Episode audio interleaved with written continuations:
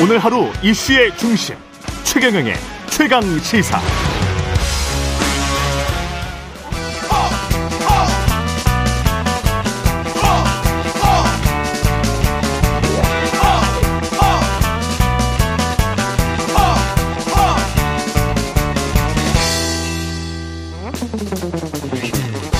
네, 링 밖으로 나간 박재경 만나는 시간입니다. 국민의힘 김재원 최고위원 자리하셨습니다. 안녕하십니까?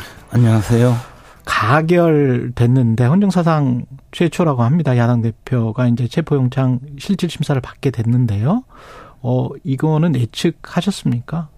뭐 제가 수없이 이야기했는데요. 예.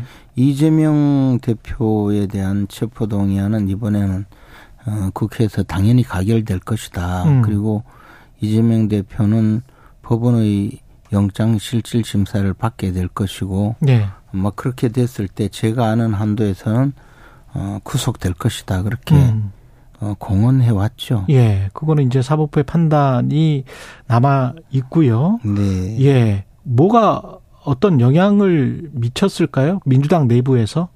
어, 뭐, 여러 가지 이야기 하는데 저는 그것이 아니고 민주당이, 어, 그래도 김대중 대통령 이후에 우리나라 민주주의 의 음. 발전에 크게 기여한 정당이고 그 내부에는 나름대로, 어, 민주화를 이끌어온 사람들 또는 어, 민주당을 이어가려는 그런 mainstream이 있을 텐데 이재명 대표 같은 사람에게 이 당을 맡기고 계속 끌고 가겠다고 세, 생각하면 음. 이 당이 온전하게 갈 수 없다고 생각하는 많은 분들이 있다고 믿어요. 물론 네. 뭐그 중에 이해관계나 여러 가지 때문에 음. 지금 끌려 다녔지만 그래서 이번 그 표결에서는 음, 저는 체포동의안이 반드시 가결될 것이다. 음. 아, 그렇게 판단을 했었고, 어, 그것이 지난번 그 체포동의안 문제는 첫 번째 체포동의안이었고, 그때 당시에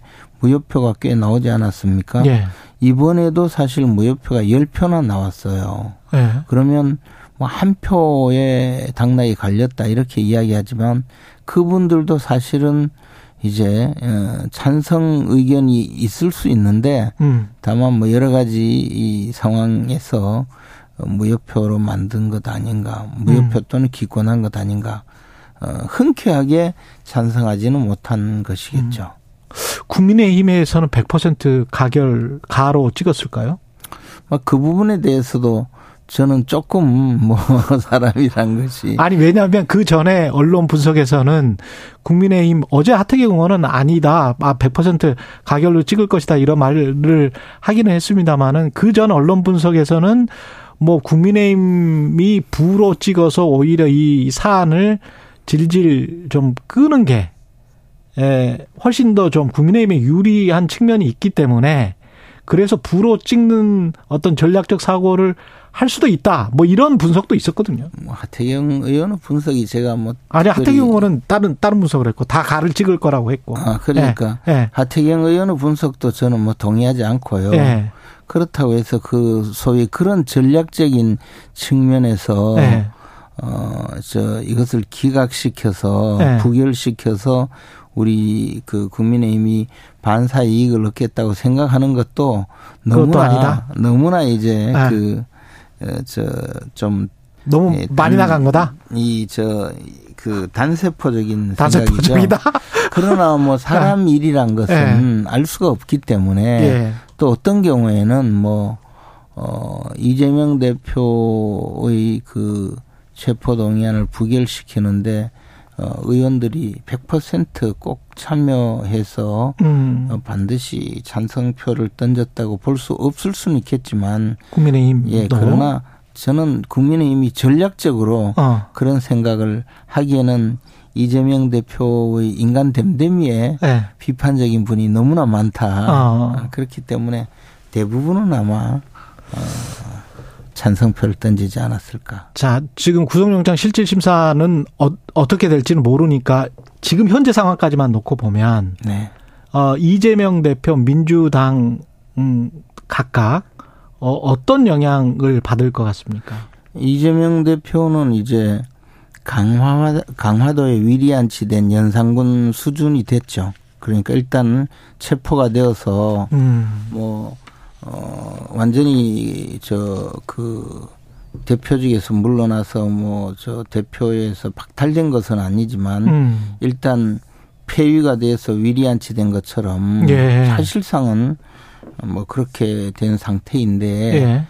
어 여기서 설사 저는 그렇게 생각해요. 음. 여기서 설사 법원에서 어 부결되어서 아, 영장이, 영장이 예. 기각되어서 돌아온다 하더라도 예.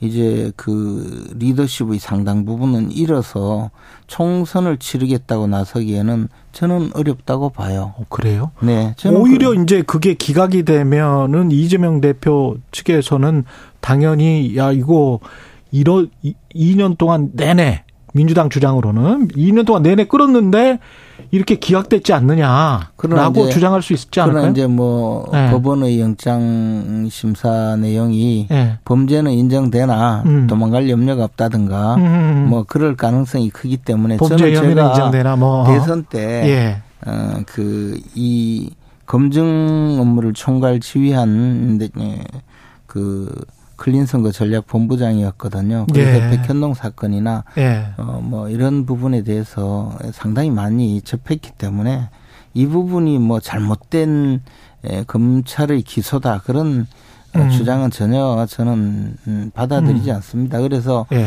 사실은 어 헌정사에서 이렇게 범죄를 많이 이 저질렀다고 지금 지목되고 있는 분이 그리고 그 전에서도 어, 아주 그 잡범 수준의 범죄를 많이 저질렀던 분이 대통령 후보가 되고, 음. 어, 또 야당 대표가 되어서 지금도 당권을 잡고 휘두르는 이런 상황은 하루 빨리 없애는 것이 음. 이 대한민국의 민주주의의 최소한 정상화에 음.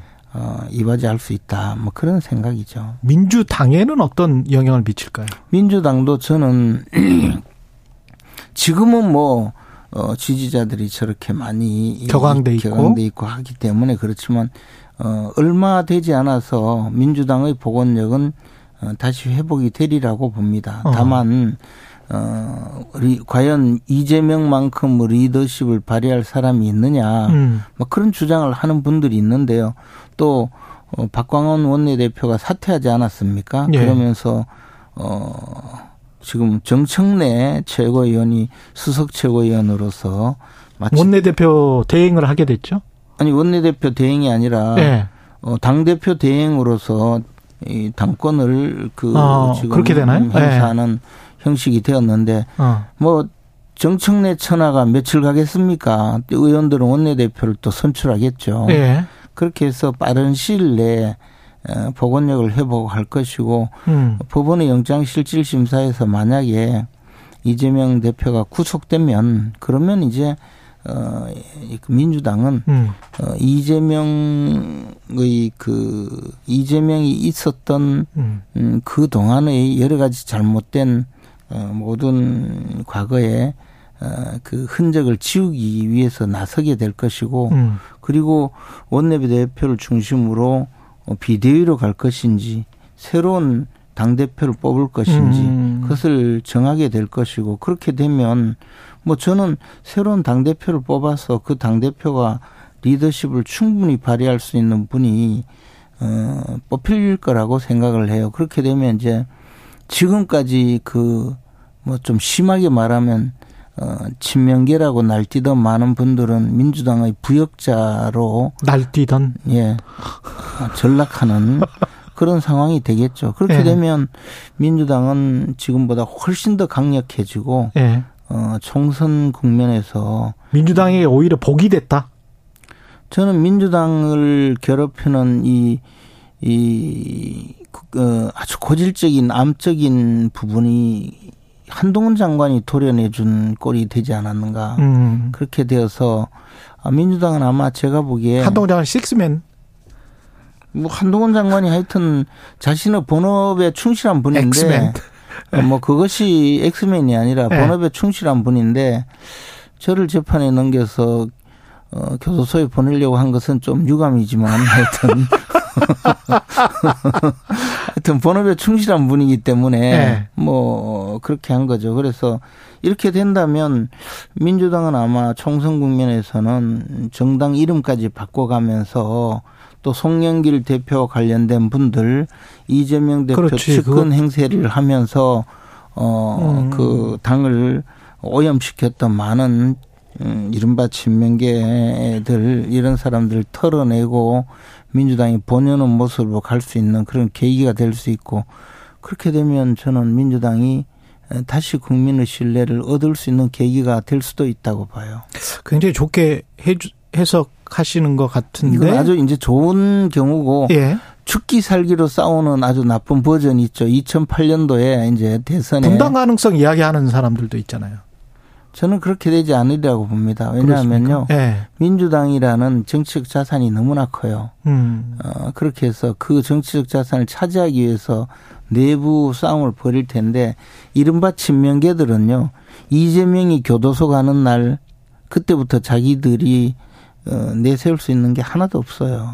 음. 그대로 몰락이죠. 음. 자기들은 아직까지 어, 모든 뭐 당권을 음. 잡고 흔들 수 있으리라고 생각할지는 몰라도 어 제가 그 부역자 이름으로 경험을 해봤잖아요. 그래서 그래서 그 아, 시간이 이렇게 바뀌면 그 그렇죠. 순식간에 바뀝니까? 총선을 앞두고 있고 네. 정치적인 공백이 생기고 이재명이라는 분의 리더십을 지탱해 온 것은 음. 어떻게 보면 어 공포심과 어, 정치적인 음. 어, 팬덤 정치이지 그분에 대한 어, 정치적인 이력, 역할, 경험 또는 더 나가서 지도력 그리고 미래를 향한 비전이 아니었거든요. 음. 그래서 이재명 대표가 교도소에 가는 순간 어, 친명계는 어, 민주당을 망친 그런 음, 부역자로 전락하겠죠. 친명계는 몰락할 것이다. 네. 국민의힘은 어, 어떤 영향을 받을까요? 영향이 없을까요?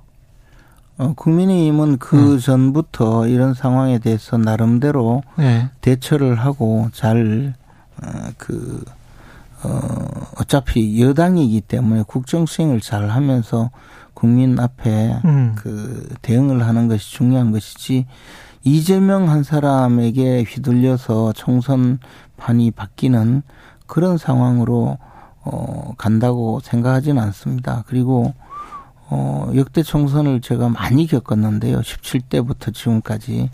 그런데 국민의힘은 지금, 음, 뭐, 우리가 흔히 총선 때 보면 그 신화, 그 전혀 존재하지도 않는 이상한 그 신화에 빠져서 보통 보수 30%, 진보 30%, 중도 40% 음. 이런 의미로 중도층을 끌어오겠다고 하면서 이 저 당의 그 스탠스를 뭐 좌클릭 뭐 이런 방식으로 끌고 가는 경우가 있거든요. 예. 그렇게 할 것이 아니고 중도라고 예, 대답한 분들도 사실은 다 정치적으로 자기가 생각이 생각하고 있죠. 있는 이- 이 생각이 있고 또는 무관심해서 투표하지 않는 계층. 우리가 에, 보수 30% 중도 30%라고 했을 때 총선 총선 투표율이 총선 그 투표율이 60%밖에 안 되는 이유도 음. 바로 그런 이유거든요. 예. 그래서 저는 이, 저, 지금 상황에서 뭐 중도를 잡겠다고 나서서 본질을 흐리는 어, 일로 끌려가면 그것은 조금 잘못된 방향으로 가는 것이다. 그래서 그렇지 않기를 좀 바랄 뿐이죠. 그때 그 국민의힘 쪽에서 마지막으로 이 질문만 드릴게요. 그 이렇게 만약에 민주당이 비대위로 만약에 가게 된다면 이번 일 때문에 네. 그러면 국민의힘도 아마 비대위 체제로 전환할 수밖에 없을 것이다라고 김재원 최고께서 그런 이야기를 저는 그런 이야기 이야기 그러면 없어요. 다른 어떤 국민의힘 음, 저는 그렇게 이- 생각하지도 않고 예. 또 그렇게 갈 어떤 분인지 하여간 국민의힘 쪽이었어요. 뭐, 예. 뭐, 그렇게 주장하는 분이 있을 수 있지만, 음. 그것은 바람직하지도 않고, 그럴 필요도 없고, 음. 지금 현, 비, 저, 김기현 대표가, 어, 물러나야 될 하등의 이유가 없을 뿐만 아니라, 예. 총선에서 예. 안정적인 그 리더십을 발휘하는 것이 훨씬 중요하다고 봐요. 알겠습니다. 여기까지 듣겠습니다. 김재원 국민의힘 최고위원이었습니다. 고맙습니다. 고맙습니다.